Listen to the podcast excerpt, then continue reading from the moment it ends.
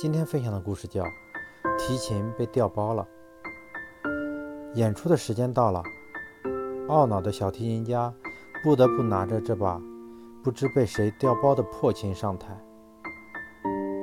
原来，小提琴家的小提琴被谁给偷偷的换成了一把破损不堪的旧琴。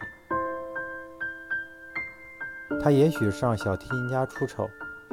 也许是想得到这位著名小提琴家的挚爱之物。小提琴家静下心来，开始用心演奏。破旧的小提琴声音自然是难以跟他心爱之物相媲美。但是，慢慢的，从破琴上传出来的优美的旋律，声音也越来越悦耳。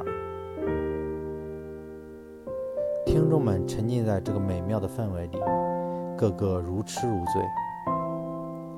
演出结束时，观众的掌声像潮水般绵延不绝。